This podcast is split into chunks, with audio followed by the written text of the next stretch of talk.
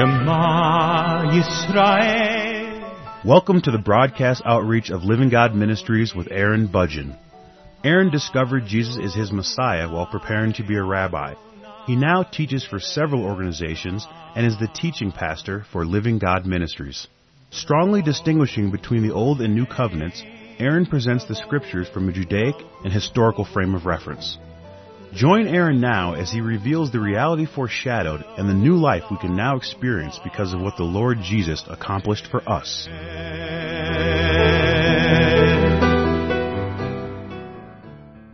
I'm presenting a series of programs on the subject of divorce and remarriage. And today's program, this program, is a continuation of the previous broadcast.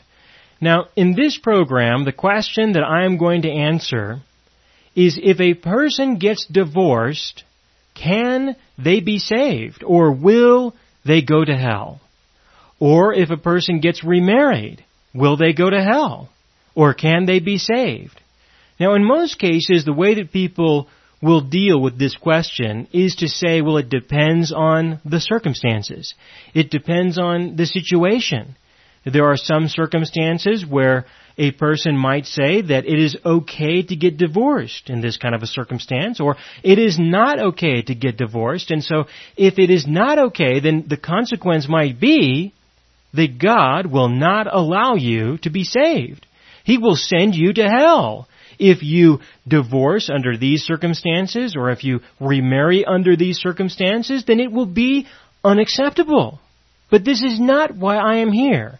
This is not my role. My role is not to make these kinds of judgments, to make these kinds of decisions in your life. You are responsible for these kinds of decisions. You are responsible for what you believe.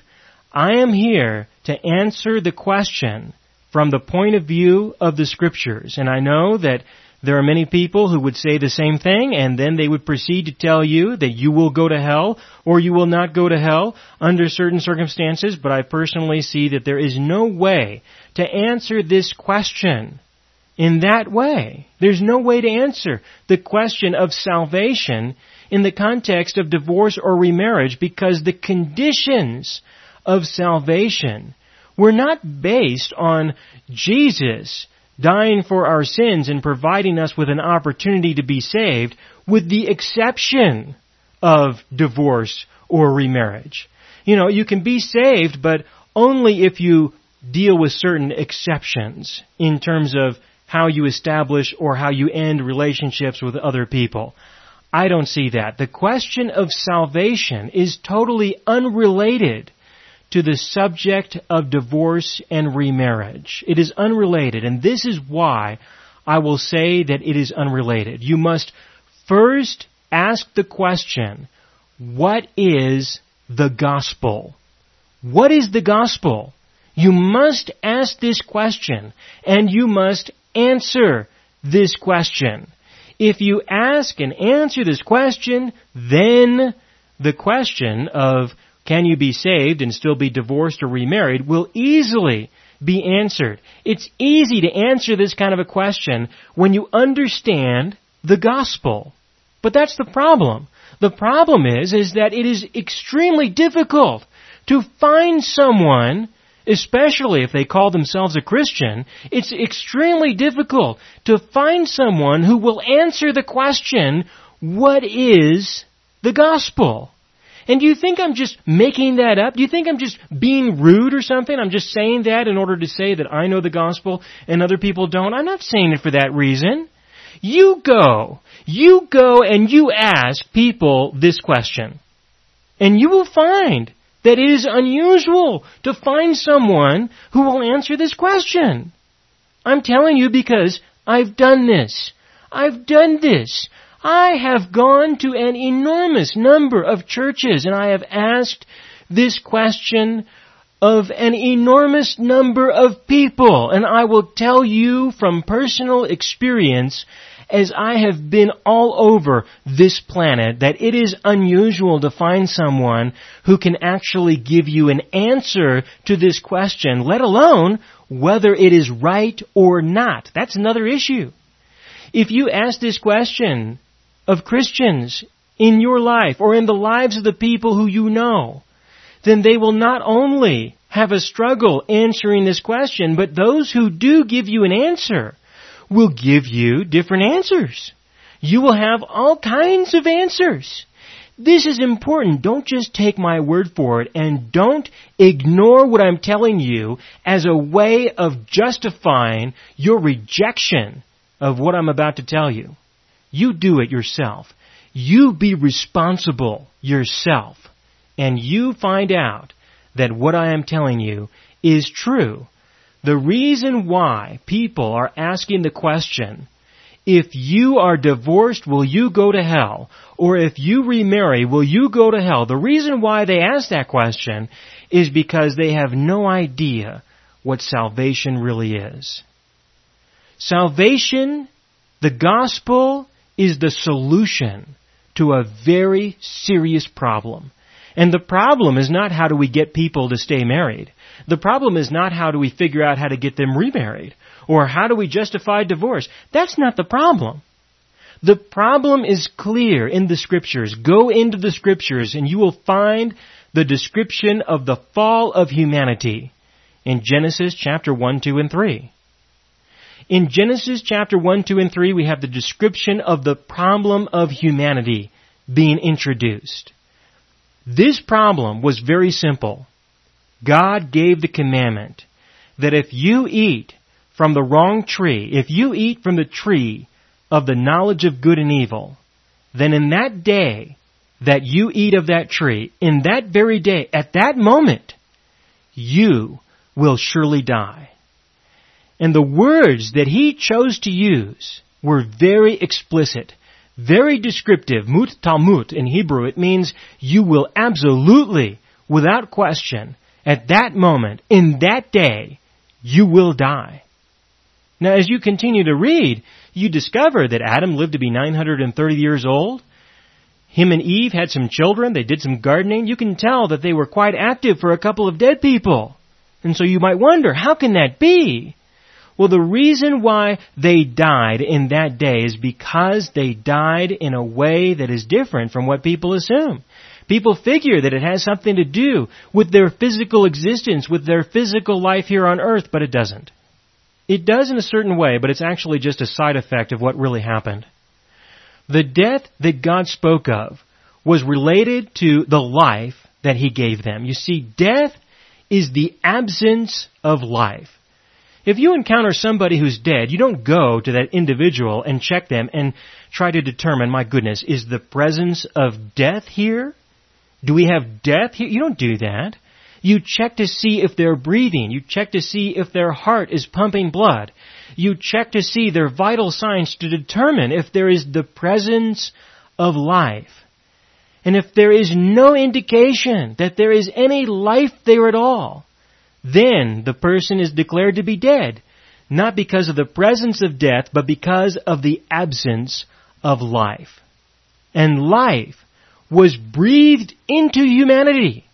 It was breathed into humanity in the context of what is called the Nishmat Chaim, which is a specific construction of words that refers to the Spirit of God. The Holy Spirit of God was breathed within humanity, and it was the presence of the life of God that made Adam and Eve alive, alive to their God. So when they violated the commandment just by eating from the wrong tree, when they did that, they died. They didn't die physically, they died spiritually. It was a spiritual death in the context of the Holy Spirit of God that was breathed within humanity was withdrawn. It was removed from within them. And in that context, they were dead to their God, but very much alive to the world. God made a number of changes, and we have those changes recorded in Genesis chapter 3. It's very important to see those changes and to understand how that affects us today. But what I want you to consider is the fact that Adam and Eve died spiritually, and then the children that they had after that, they were born in the image of Adam. You read the scriptures. You can find exactly what I'm referring to in Genesis chapter 1, 2, 3, and 4. You will see that when Adam and Eve gave birth to their children, they gave birth to their children in the image of Adam, not in the image of God. Adam and Eve were created in the image of God, but their children were born in their image. And what was their image? It was the reflection of an individual who was spiritually dead, who did not have the indwelling presence of the Holy Spirit. And as you continue to read, you will see the description of humanity not being a reflection of God, which is what that word image means in this context. It means that they were living their lives in the image of what it's like not to have God. They lived their lives as a pure reflection of their emptiness. And sin is the expressed manifestation of an individual who is empty inside and they are searching for fulfillment in the deepest part of their being to fill the emptiness that has been left by the Spirit of God through His absence as a result of the decision of Adam and Eve. So that is the problem. That is the condition that humanity is in. We are born into this world spiritually dead. And we have sin that needs to be forgiven. This is the condition of humanity. This is the problem. The problem is sin and death.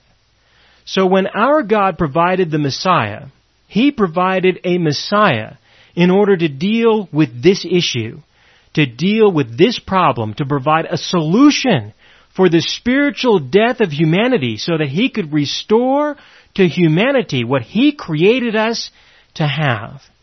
He did not come to save us in order to find some way to get our flesh under control. He came to save us so that He could resurrect us from the dead. The living God manifested in the flesh as the Lord Jesus. And He died for the sins of the world. For the sins of humanity. He dealt with the sin issue once and for all. And the reason why He did that was so that he could restore to us the Holy Spirit that had been lost in Adam. He can offer to us the Holy Spirit freely as a free gift. And all that we have to do to receive the free gift is to simply acknowledge what He is offering and to receive in our own heart, in our own being, in our own understanding that there is no hope outside of His grace and mercy and to receive His presence within us and to trust that He will do, He will accomplish what He has promised He will accomplish. Now when the Holy Spirit is restored to an individual, when we receive the free gift of the life of God, of the Holy Spirit of God, according to the law, we could lose it because the law says that if you sin, you die. The wages of sin is death. Just as Adam and Eve experienced that, so you also are subject to the eternal commandment of God. So the next time you sin, what makes you think that the Holy Spirit will stay within you? What makes you think that He's gonna stay there? If you have sinned, if you have sinned that has not been forgiven, I suppose, then why would He be there? Why would he remain? Is he going to contradict the law that he established when he created humanity to begin with? Absolutely not. This is why he had to deal with the entire sin of the entire world. All sin, past, present, future. All the sin that you have committed and all of the sin that you will commit in the future. He had to forgive it all. He had to have a resolution to it all. The entire sin issue between God and humanity came to an end when Jesus died for the sins of humanity. When He died on the cross for the sins of the world and He said, it is finished, He meant it. He wasn't kidding. He didn't lie. He told the truth. He said that the sin issue between himself and us was over. Between us and our God, it is over. So on that basis, there is no sin that can ever be committed that will result in the Holy Spirit departing from within an individual who has received the Holy Spirit of God, the free gift of life. This life will remain within you eternally because there is no sin that will cause the Holy Spirit to depart from within you. If you will come to the point of acknowledging your condition, and if you will come to the point of acknowledging His provision, if you understand your condition and His provision, you can be the recipient of the Holy Spirit and the Spirit of God will never leave you. He will never forsake you because there is no sin that has been left unforgiven by our God. When He died on the cross, it truly was finished. So the life that we now have is by definition an eternal life, an everlasting life. The problem between God and humanity is sin and death. And the solution is forgiveness for the sin and the restoration of life. Again, the problem between humanity is that there is the presence of sin and death.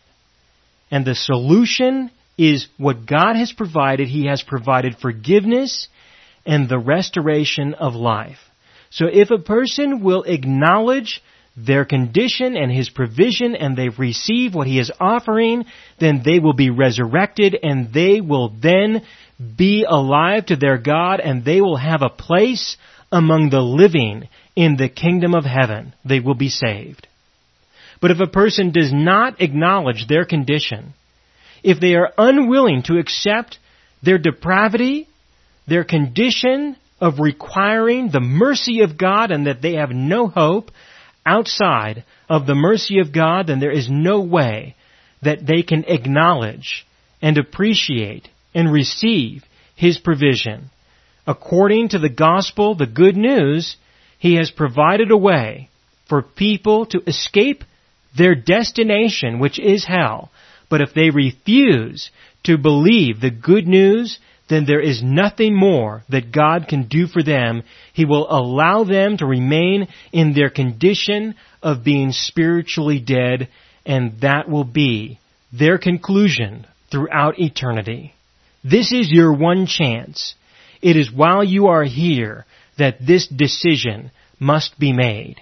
This is the criteria that God has established concerning the question of salvation. This is His criteria. So if this is true, I have to make the assumption that this is the gospel. Let's go back to the original question. Can a person be divorced and be saved? Well, let's deal with the subject of divorce on that basis. Is divorce a sin or is it not a sin? I am going to answer that question, but not in this program. If it is sin, let's just make the assumption that it is sin, was it forgiven? Did Jesus die for the sin of divorce? Yes, he did. Does that give us an excuse to divorce? You know, well, he forgave me anyway, and so, so we might as well just go ahead and do it. That's not what this is about. This is about the question, can you be saved or can you not be saved? Do not be distracted by all the consequences of the truth. First, deal with the question at hand and do not be distracted. Do not try to avoid this question or the answer. The question is, if divorce is sin, can you be saved if you get divorced? And the answer, of course, would be yes in this case because all sin has been forgiven. No one will ever go to hell because of their sin. They will go to hell because they reject God's forgiveness and they reject the restoration of the Holy Spirit to them personally. That's why a person will go to hell. They're not going to go to hell because they get divorced. Likewise, we have to deal with the question, will a person go to hell if they get remarried? Well, if we assume, and I am not answering this question in this program, of whether or not remarriage is sin, I'm not going to deal with that question right now. Let's just assume that it is. Let's just say that getting remarried is sin. Will you go to hell if you get remarried? Well again, the answer is the same. Going to heaven or hell is not determined by whether or not a person sins. It is determined by the gospel, whether or not a person receives forgiveness and the restoration of the Holy Spirit. That is what determines whether or not a person enters into heaven, is saved. That's the answer to this kind of a question. But I believe it can only be answered by first answering the question, what is salvation? Now there are people who disagree with me concerning salvation. But let's be clear. Let's make it clear and have no confusion at all that if a person disagrees with me on this question and this answer, it is only because they believe in a different gospel. They believe in another gospel. They believe that the gospel is you can go to heaven as long as you never get divorced or you never get remarried. That's their gospel. That's not my gospel. That's theirs. Do not try to ignore that. Do not try to hide from that. If a person says anything that sounds like you might go to hell because you get divorced or remarried, you're talking to or you're listening to somebody who believes that gospel, which is not the same gospel that I believe in. And the scriptures are very clear, especially when it comes to the writings of the apostle Paul that you had better be clear about what gospel you believe. You had better be clear about that. Because Paul made it clear that there are many different ideas concerning what the gospel is. But there is only one that is correct. There are many people who have various opinions concerning this subject and many others. But I don't believe that God has various opinions concerning this subject. If you ask the living God what the gospel is, He's not going to tell you, well, it might be this, it might be that, you know, in this circumstance it's this, and in this circumstance it's that. If you ask Him to tell you what He thinks, or what He believes, or what He establishes, or what He knows about any subject, I believe that He has only one opinion concerning it. And so you must deal with the question of what is the gospel in order to answer the question, can a person be saved or not under any circumstance whatsoever? This is the bottom line. If you hear anyone tell you that your God holds sin against you, then you are listening to a person, if I'm correct about the gospel, you are listening to a person who does not know the gospel. And if they do not know the gospel, what do they know? I mean, really, what do they really know? If they don't know the fundamental truth of what salvation is, of what the good news of Jesus, the Christ, the Messiah is, if they don't know that, then what could they possibly know? Because everything about our relationship with our God is built, it is established on the foundation of the gospel, on the foundation of forgiveness, on the foundation of the restoration of the Holy Spirit that was lost in Adam. Without this, you are confronted with an individual who knows nothing. Nothing. And I don't care if they have as many degrees as a thermometer. They know nothing about their God at all. And if you continue to be in their presence, acknowledge their existence, if you continue to go within the boundaries of their decorated facility, then you are an accomplice to the deception, to the crime that they are committing by suggesting to people that they know their God when they don't. Don't do that. It's not a good idea to contribute to the criminality of somebody else. Now this subject of forgiveness is a very serious one. It's a very important one. And with the description that I have just given, I would expect many people will ask all kinds of questions because of what I have just said. Just because I've been doing this long enough, I would expect you and other people to then have all kinds of questions such as, yeah, but, what about this? What about that? So I have done a series of programs on the subject of forgiveness. You can find those in my radio archive. Listen to those programs from start to finish. And I deal with just about every question, every barrier that a person will be confronted with at one time or another concerning the subject of forgiveness. And so I'm not going to deal with those issues right now. I'm going to refer you to the programs that I did on forgiveness in order for you to have those kinds of questions answered. Do take the time to listen to those programs because the questions that people ask, even if you're not asking those questions, the kinds of questions that people ask are very important and they do need to be answered. And so even if you're not asking them, you should still be very familiar with the teaching that I presented on the subject of forgiveness, if not for your own purpose, but definitely to be able to help others deal with this issue. And I will continue with this subject in the next broadcast.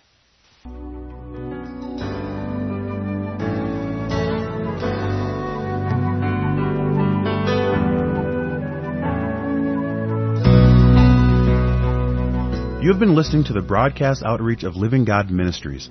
You can hear all of our programs for free through our radio archive at livinggodministries.net. That is, livinggodministries.net. Do help us develop new radio programs and continue broadcasting on this and other radio stations.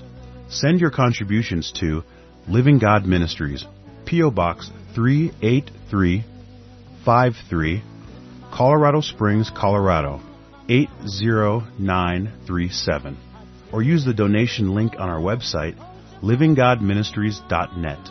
That is livinggodministries.net.